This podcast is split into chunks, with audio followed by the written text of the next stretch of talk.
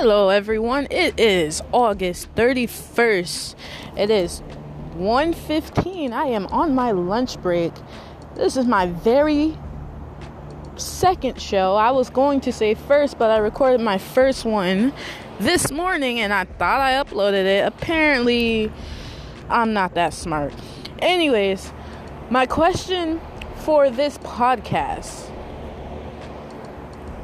what do you do when you are late for work? Because that was the topic since I was running late this morning.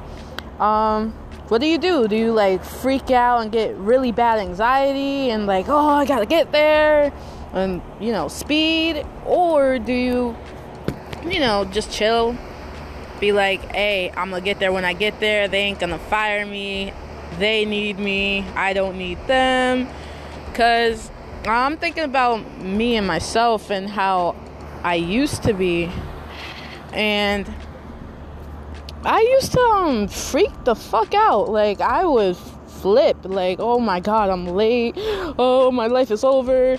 And then like after a while it's like i mean i'm not gonna die half the time no one noticed you know so i want to know what is other people's um opinions or op- what do you do when you're late? Not even just for work for anything.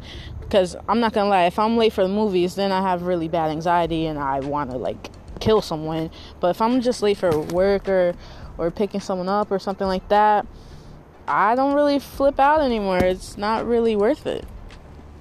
Want to know your thoughts